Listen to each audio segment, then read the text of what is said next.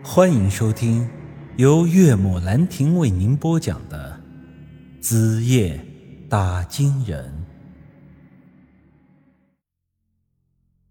听他说到这里，我若有所思的点了点头，但随即又想到了一个问题。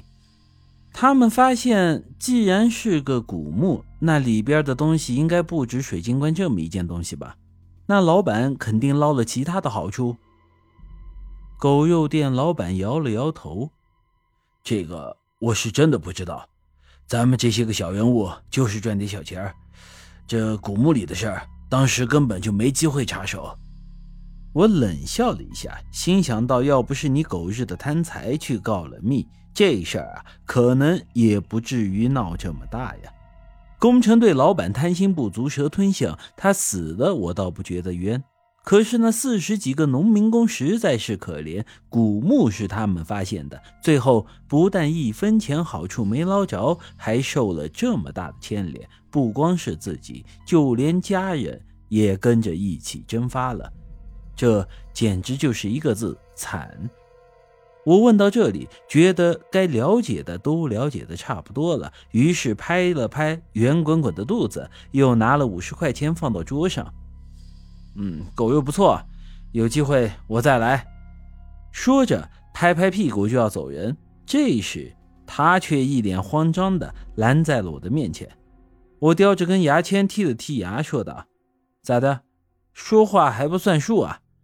刚才可是你说这狗肉咱俩一块吃，吃完我给个几十块钱意思一下就行。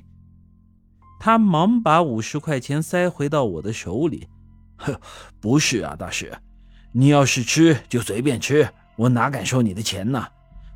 我的意思啊，是我的事儿还得劳烦您一下。您说现在我这日子过的呀，天天提心吊胆，晚上是连觉都睡不好。你想让我帮你啊，可是你的事儿，实在是有些麻烦啊。他两眼直直地瞪着我。大师，这话怎么说？难道我是真的要出事了？我往后退了2步，又找了张椅子坐了下来，翘起2条腿。你想想啊，那40几个农民工一分钱好处都没捞着，最后不也遭殃了吗？而你呢，那可是拿了扎扎实实的2万块钱，2万块啊，这是啥概念？你这狗肉就说是200块钱一锅，那也够你煮上100多锅了。那古墓里真要有个什么神呀鬼呀的东西，你觉得他能放过你吗？这老板这段时间本来就是一直提心吊胆的，被我这么一说呀，更是吓得2腿发软。大师啊，我上头有个80多岁的老娘，下头一个崽子才刚上幼儿园，我这要是有啥意外，这……我微微一笑，心想狗日的台词倒是想得挺好的，你要是真在乎你的老娘和孩子，当初也不会鬼迷心窍的去告密了，为了2万块硬生生的把自己卷了进去。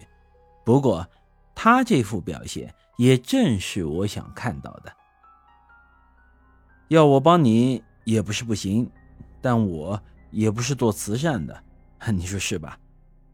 他当即明白了我的意思，脸上露出了为难的表情。哎呦，大师，你也知道了，我为了经营这家狗肉铺，把全部身家都投进来了，现在这铺子马上要倒了，我实在是拿不出多少钱来啊。谁说要跟你要钱了？我的意思是让你帮我办点事儿，这办得好呀，我就免费帮你把这事儿给平了。他这时连忙凑到我的跟前来，握住我的手。大师，你有什么事儿尽管说，我这是赴汤蹈火，在所不辞啊。没那么严重。说着我将我的电话号码给了他。喏，以我的意思呢，你这狗肉铺暂时就先别关了，不管有没有生意，我要你帮我守着这地方，有什么情况你要第一时间打电话给我。另外，你要是有了那40几个农民工的消息，也得第一时间通知我。就这些，能做得到不？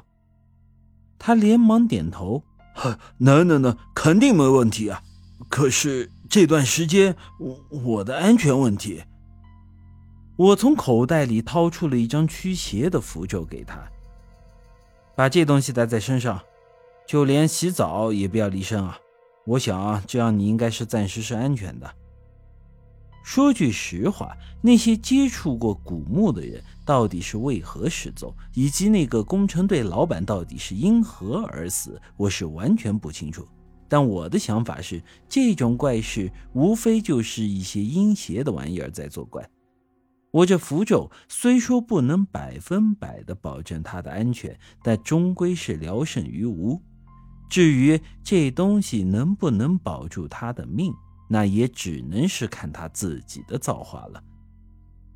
老话说得好，天作孽犹可恕，这自作孽不可活。这一切终究还是因为他的贪心造成的。本集已经播讲完毕，欢迎您的继续收听。